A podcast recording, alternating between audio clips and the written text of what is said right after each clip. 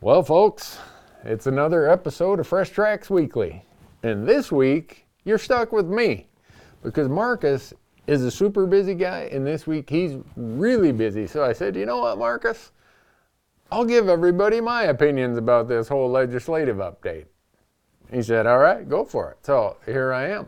With the legislatures winding down in some states, and well, I guess in a few states they're still going full steam ahead, but there's a thing that's going on, being kicked around, and it is the constitutional right to hunt and fish. And in my case, I want it to be trapping also. 22 states currently have a constitutional right to hunt and fish or to harvest game or however each state words it. And we have some states, if you've been paying attention, have been getting hammered on wildlife issues lately at the ballot box. Okay? They lose by 50.5% to 49.5%. Well, a couple of those states that come to my mind Colorado, Oregon, Washington. You don't have that constitutional right in Nevada or Arizona or New Mexico. Most of the states that have it are the Northern Rockies, uh, the Southern states, and quite a few of the Midwest states. But South Dakota, Iowa, Missouri, Illinois, talking to you. Right now, we have a bill in the Montana legislature, uh, House Bill 372, and some people would say, well, you guys already have that right to hunt and fish. And we do. This bill is going to tweak some of our, or it would tweak some of our existing language. And it ran into a lot of opposition. So I dug into it a little deeper to say, all right, where, where did this opposition come from that maybe hit some resistance that I wasn't expecting? And it has this statement it. It says, including the right to use current means and methods.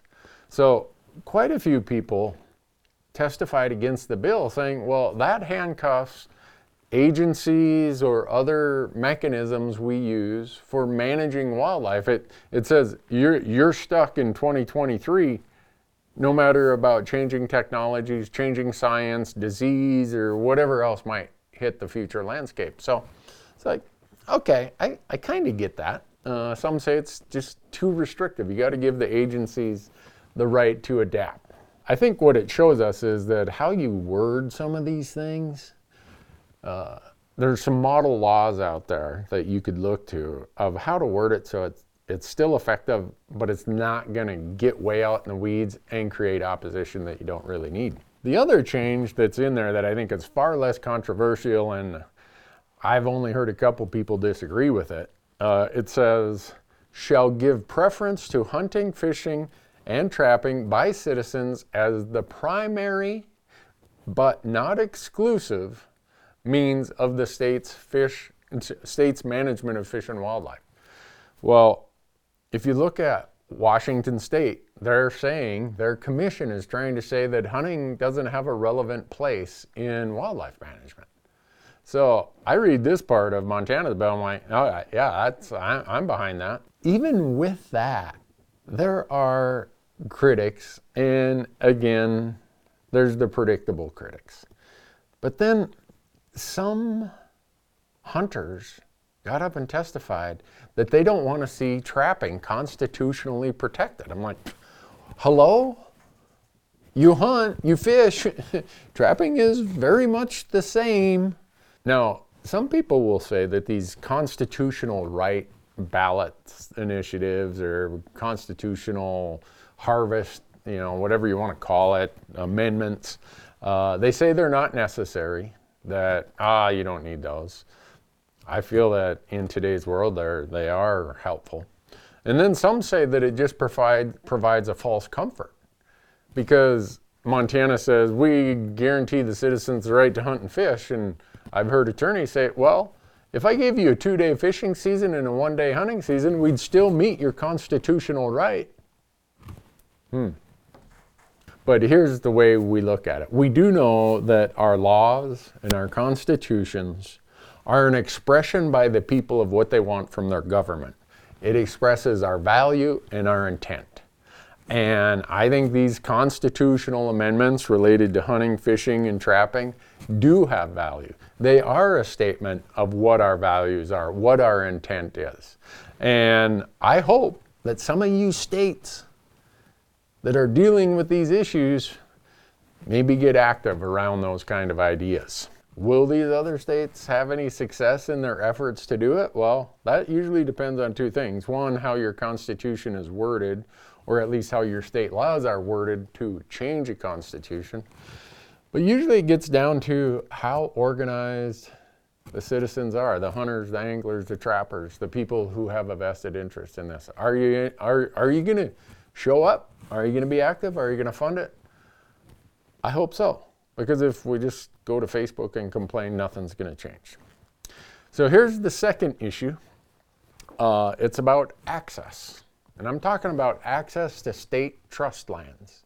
And some of you might say, what are state trust lands? I know what the BLM, Bureau of Land Management, is. I know what the U.S. Forest Service is. What's state trust lands?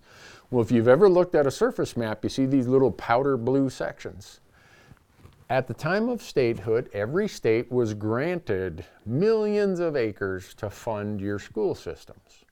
And usually there's a board of trustees or a state land board or something in charge of managing these. Right now, only 13 of the 50 states allow some form of access to their state lands for hunting and recreation. Only 13. That's millions of acres that could be open to hunting to recreation if we change those laws. So, Colorado, 2.8 million acres of state trust lands. Right now, Parks and Wildlife went from leasing a half million of that to about 980,000 of that now. But that still leaves what? 1.8, 1.9 million acres that hunters and recreationists don't have access to? Let's take some other states. Nebraska has 1.4 million acres that we don't have access to as hunters and recreationists. Oklahoma and Texas, they're not real known as public land rich states? Well, Oklahoma has, let's see, 740,000 of those acres. Texas has 660,000 of those acres. What if we could find a way to pay a fee like some states do to get you access to those lands? Well, I'm going to give you a little history of how maybe that could happen.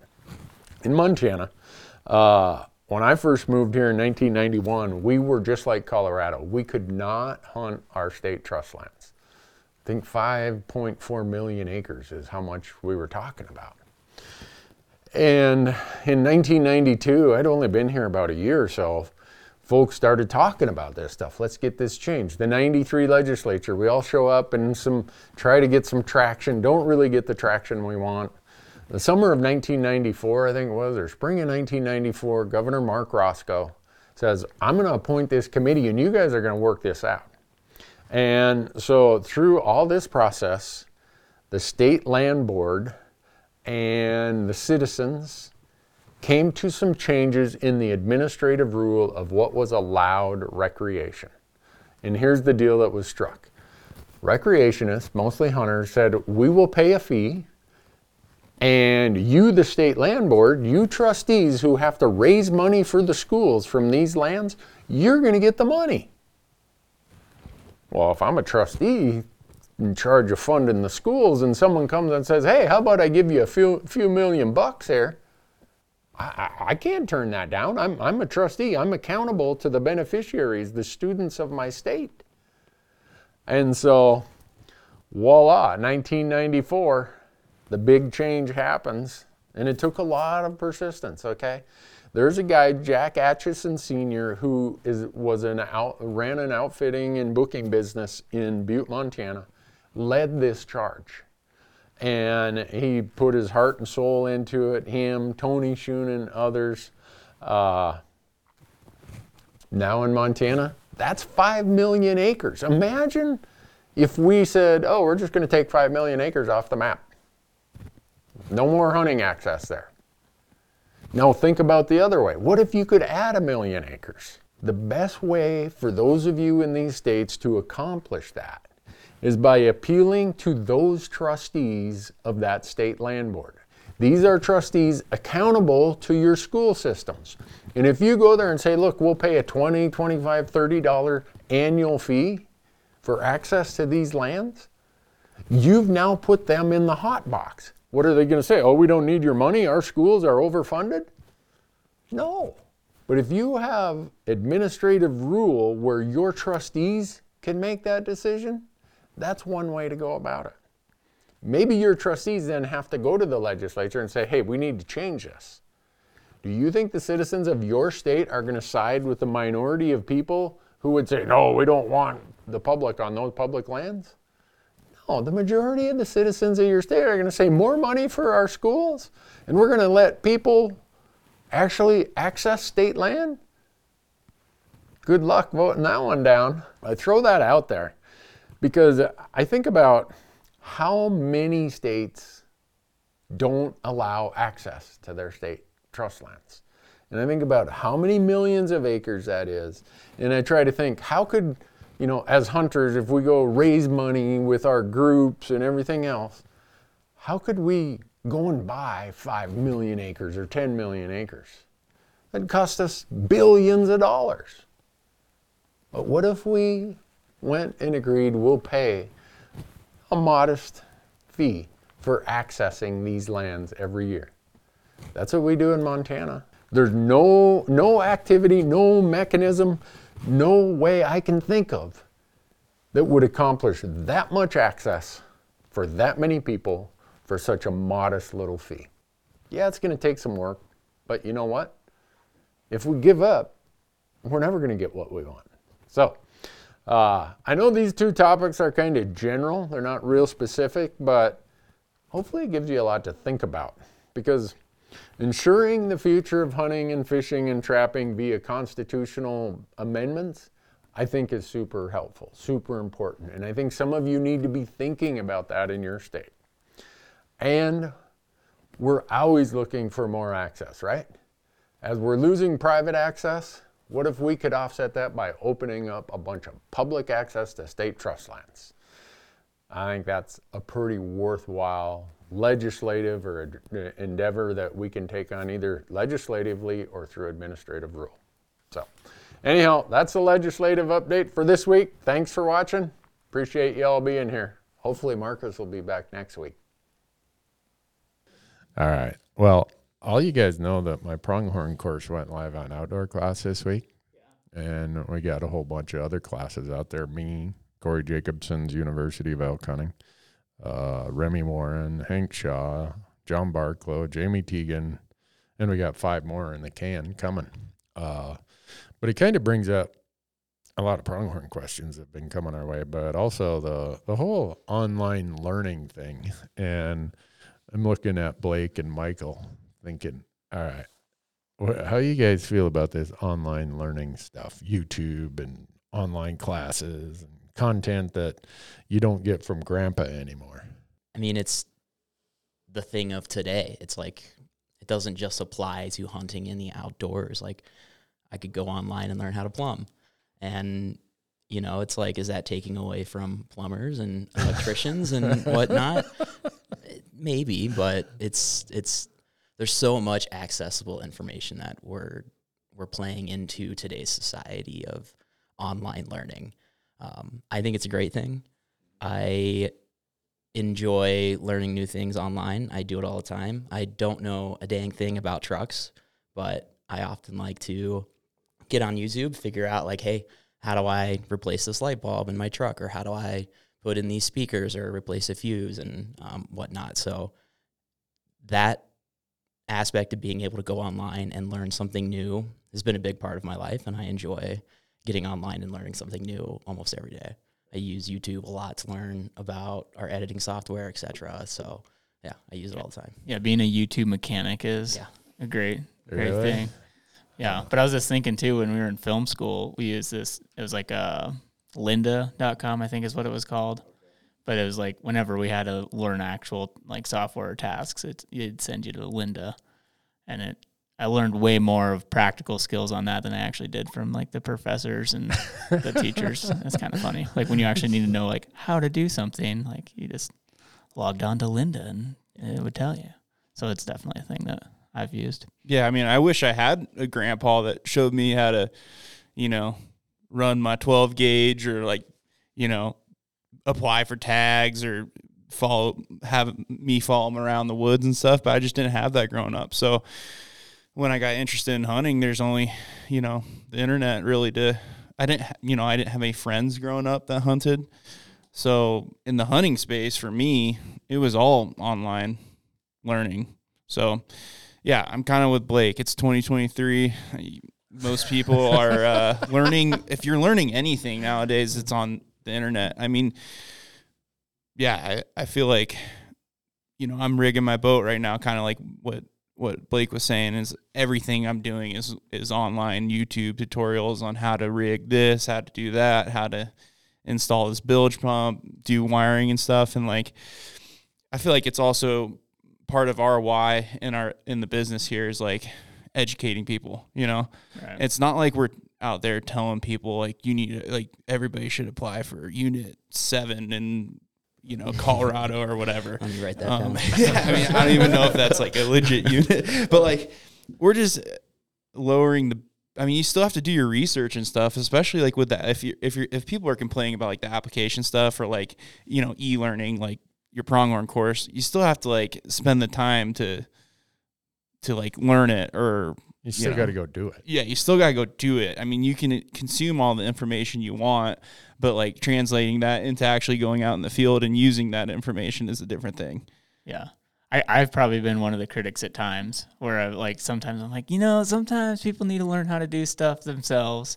so I, that has been me for sure. But at the same time, I come from a place of privilege of growing up hunting, right? And so a lot of it just came naturally to me. But it it is frustrating when people want like literally everything handed to him. Oh like, yeah. Tell me exactly where I can go to kill a 350 bull, or where can I go shoot an 80 inch pronghorn. Like, okay, like and I you guys know you. we d- we don't do that. We don't provide that. Right. But people go to places where they can get a lot of information about what we do, where we apply, where we draw tags.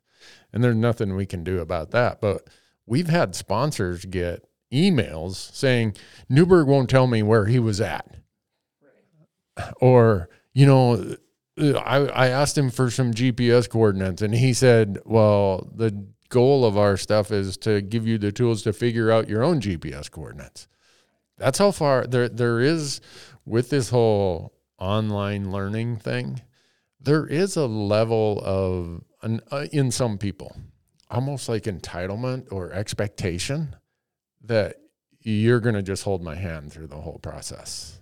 And maybe that's because we make ourselves very accessible and we, we put ourselves in that position. I don't know, but I, well, I think sometimes people fail to realize too that if you literally gave them a GPS coordinate, like, well, if I give just you that, then maybe it'll work. But if I give t- 10 people that, then 10 people is too many people for that particular area. And then it's going to completely negate the fact that it was a good spot. Right. And then those 10 people share with 10 other people. Exactly. Yeah. no. So, or when someone sees us in the field and you go read on a forum or uh, you know, a Facebook page. Hey, I ran into the Fresh Tracks crew at this trailhead. Well, guess how many people read that, and maybe they'll be at the trailhead tomorrow. It'd be a terrible way to scout, in my mind, because if you found that information online of a specific spot or a specific location, other people can find it, and they're probably going to be there too. So uh, that's why we don't give that information. And uh, you see me answer the questions on YouTube, Michael, where they're like, "Can you tell me what unit that was?" And the canned answer, it's uh, copied and pasted on my desktop, is out of respect for other hunters who apply or hunt there, we do not give that information. Right. And yeah, and my thing too is like that's part of the fun of hunting is like yeah. going out and finding your your little hole, you know. Exactly. And like I kind of equate this like we talk about this a lot at work and I feel like like and from a different perspective, like a fishing perspective, it's like I'll tell my friends like, yeah, you can. There's a good hole over there, but like if you don't know how to like rig up the right lure or like you know put yourself in the right situation to catch those fish like i can tell you there's a hole in there and there's fish in there but like some people it might not even matter if you're like just seeking the spot that may not like i guess in hunting it may be a little different because you can like glass stuff, but like maybe it was good last year. It's not good this year. Um, it's you're exactly, kind of just yeah. cheating yourself because like that's part of the fun of hunting or fishing is like going out. You know, sure, I'm gonna learn as much as I can about a trout or a, an elk or a pronghorn in this case, but like going out and learning those spots like yourself is part of the, in my opinion, is part of the, one of the best aspects of doing it. Yeah. And that's how the whole pronghorn course, just like my rifle elk course, just like Corey's University of Elk course, Remy's mule deer course, they're all based on providing information and knowledge and skills that you can take and apply to your own hunting. It's mm-hmm. it's not like, oh, you know, if you want to shoot an 80 inch pronghorn buck, this is where you go and you got to be there on this day because this is what happens. It, it's learning. It, right. it, it, because it, you know it's the old saying of you know give a give a man a fish and he'll eat for a day. Or where we don't want people to just do it for a day. Yeah. So but anyhow i i figure 31 years of pronghorn hunting. I've never seen another course out there. So yeah. When they ask me if I do it, I'm like, oh man, now you're talking my language. Yeah, you couldn't find a better person to do it too, because I haven't met anyone that's as obsessed with pronghorn hunting as Randy Newberg. well, and pronghorn hunting to me too is so interesting because it's such a different, like depending on which tag you get or which state you're hunting, it could be like drastically different. Oh. Like, because there's times where like I've had a really good tag in Wyoming that took a long time to draw, and it's just like a crazy hunt. Like there was antelope everywhere. Right. Whereas like I've had units in Montana where like you have to like hunt hard just to find one. Like right. finding them is going to be difficult. Yeah. Whereas like other hunts, it's the finding them is the easy part, and figuring out how you're going to kill them or which one you want to kill is the hard part. So it's kind of interesting. Like you know, there's a lot of different avenues for how to hunt pronghorn depending on where you're at. Yeah. You give me a pronghorn tag in Montana, I'm shooting the first legal buck I see. Right. I, it, it, none of this window shopping stuff. You give me a pronghorn tag in Wyoming or Nevada, Arizona, New Mexico, I'm going to be there scouting for many days. I'm going to be window shopping, and the odds are I'm not shooting the first one I see unless he's one I found while I was scouting. And so you, you can kind of make of it what you want. To me, that's the fun of pronghorn hunting. And usually and mo- not always, but usually it's a pretty rich environment of of animals to go and chase after, mm-hmm. and sure. they're my favorite thing to eat. Yeah, they're pretty tasty. I'd agree. Very tasty. They just need more meat on them. Yeah, they just need to be a little bit bigger. but when you shoot one two miles from the truck, it is nice because you can haul it out in one trip, and it's really not even that heavy of a load. So they're just a really cool species too. Like coming from the Midwest, never seeing them growing up. It's always fun to see them out there running around, doing their thing. They're pretty goofy. Um, yeah, it's just their colorations are super cool. If you ask me too, they got really interesting hair. Yeah, yeah, it's just cool species for sure. And that's like another one of those things where you know the species takes you to cool habitats and granted a lot of antelope will be living on pivot center pivots and you know in irrigated land but when you get into nat like native native native habitat can't talk right now but yeah this like their native habitat like if you're up you know on a high line or eastern montana central montana like this is what i'm familiar with but there's some super intact habitats just you know rolling grasslands and sagebrush stuff that's super cool to be in it's just like a I don't know. They take they can take you to some really cool spots. Oh yeah, yeah. Like hunting them in Nevada for me is so cool because Nevada is very desolate, but it's also the most arid state in the country. And to see the harsh places these animals can prosper in, you know, they've got adaptations to their kidneys and other parts of their digestive tract where they can eat certain toxic plants that deer and elk and cattle and sheep can't. And so you're like, how are they making a living out here? And just fascinating to me to go see them do that. And you know, I've been blessed to hunt them in pretty much every state, and I hopefully some of that information translates in a twelve chapter course. I don't know. Do you have a, a favorite chapter, like a chapter that you like enjoyed making the most? Um, I kind of nerd out on them. So the part that I I want people to connect where you're going to find pronghorn to why you're going to find them there. So the number one anti-predation sense that pronghorn have are their eyes, right? Everyone's like, "Oh, eight power vision." Okay. They're going to live in habitats that maximizes that over the predators versus minimize that. So all the studies show that they prefer vegetation that is 18 inches or lower. Why? Because if there's a coyote sneaking up there, they're going to see them. And then their number one escape mechanism is their speed. Okay. They aren't going to be able to run through 35 inch sagebrush really fast. So their speed gets negated if they're in the wrong habitat types. So there's a reason why they are where they are.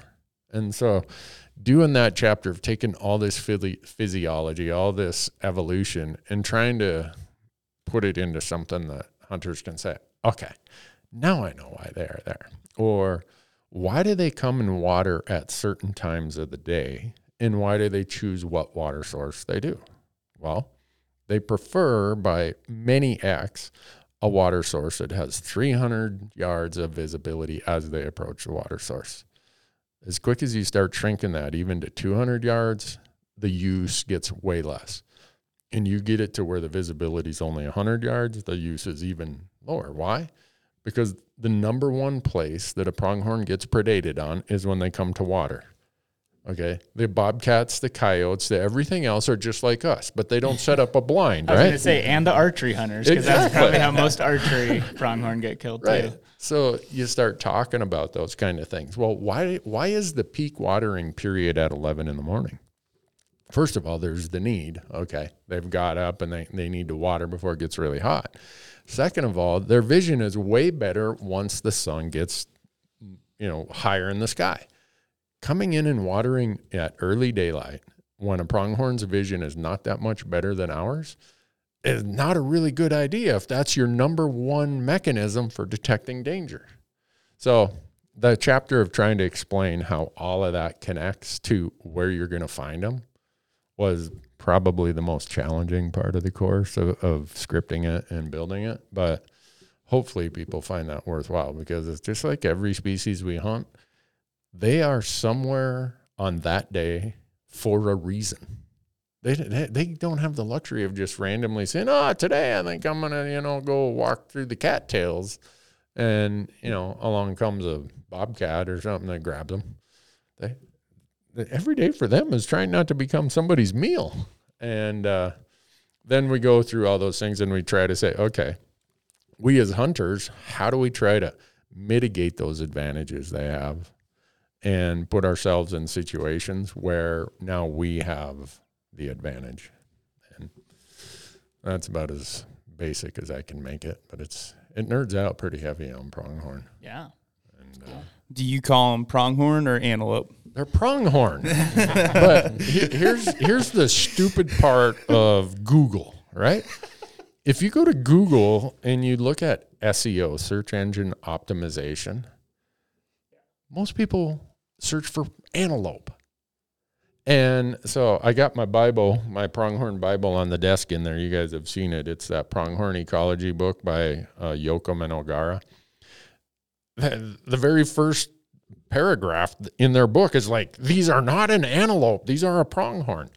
So I, uh, uh, when I was going through the edits, I'm like, get rid of antelope, get rid of antelope, get rid of antelope. And the pushback was, well, Randy, if you want anyone to find this course, you got to leave the term antelope in there. Hell with it. I don't care if they find the course. We're calling them pronghorn.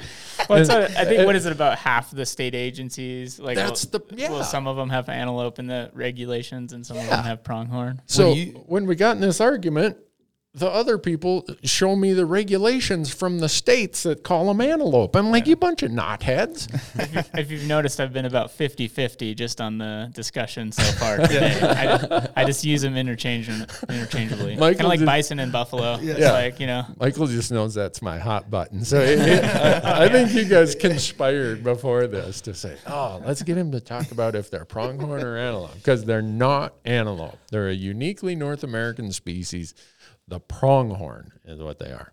Yeah.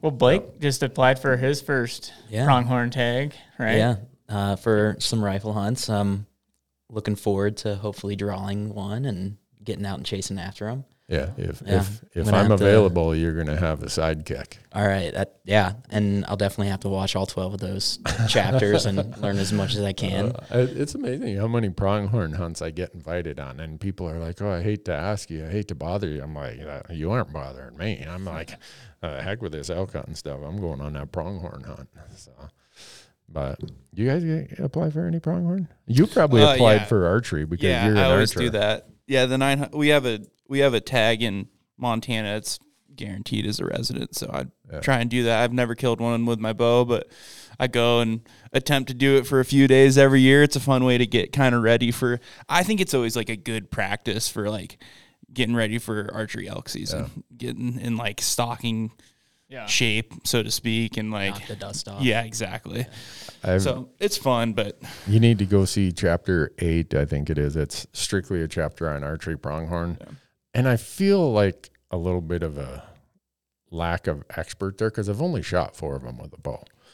I've I've hunted a lot of them with a bow, so I learned a lot by making mistakes. But I know there are some people who just go and they sit water and they're so persistent that they're going to get one. You know, you just Yeah. if if you do it right. Whereas me, I got ants in my pants, and I go on spot and stock, and I mess up so many of them. But that's when it's really fun. Oh, Oh, it's, yeah, it's so so, fun because a lot of times it's a target rich environment too. And so spawn stock is a blast. Yeah. But that's probably the most challenging aspect to pronghorn hunting. they can see. and yeah, dra- see drawing a, an archery pronghorn tag compared to a rifle pronghorn tag is three, four, five, ten x easier Right. than a rifle pronghorn tag. So I just like to go. So I don't care. You told me that there's a slingshot season. I'd probably be out there somehow. But uh, so anyhow, that's uh, what's in that course. And obviously, we always we don't want anyone to pay full retail. So don't tell the folks that OutdoorClass is. But if the audience uses promo code Randy, they get twenty percent off. There Yeah. you go. And not only is it the pronghorn course, but they get access Everything. to a lot of Oh yeah, a they lot get of other in- information. That's the interesting structure of outdoor classes. Right now, there are, I think, eight courses out there, plus Corey's University of Elk Hunting, uh, five more in the can, and a bunch more on the roadmap. So, for your subscription, every time a new course is added, you get it. Uh, so, it's not like, you know, you get this for a week or whatever. So, yeah, get it all. Yeah. This is the newest one, though, right? yeah, This is that, that rolled out on Monday. So, I don't That's know. exciting. I don't know of any other pronghorn courses out there. I maybe there is, but I've never seen one, so I couldn't plagiarize from anybody. Nice. But yeah, I I think it's just one more step in this online learning thing that we started with. That that's how people do it today. That you know the the old critique or criticism of well, you know, Grandpa and I spent 30 years before I learned all this. Well, guess what? Uh, it applies to working on your truck, rigging your boat, learning cameras and videos, everything in our lives. This is just a part of it, and to to think that the hunting space, fishing space, outdoor space isn't somehow gonna adapt to these new ways that people learn and consume information. Well, I guess go turn off your your TV, turn off your phone, and go go live in a log cabin or something. but yeah. Turns out if you don't like it, you don't have to buy it. Like you don't, you don't have to go. but anyways, yeah. Uh, so anyhow, hopefully the course works. If we all draw pronghorn tags and I don't fill any tags this year, they're gonna be like, "Hey Newberg, I want my money back, man." uh, oop, thanks. Appreciate it, guys. Cool. Yeah. Good times. I'm gonna check it out right now.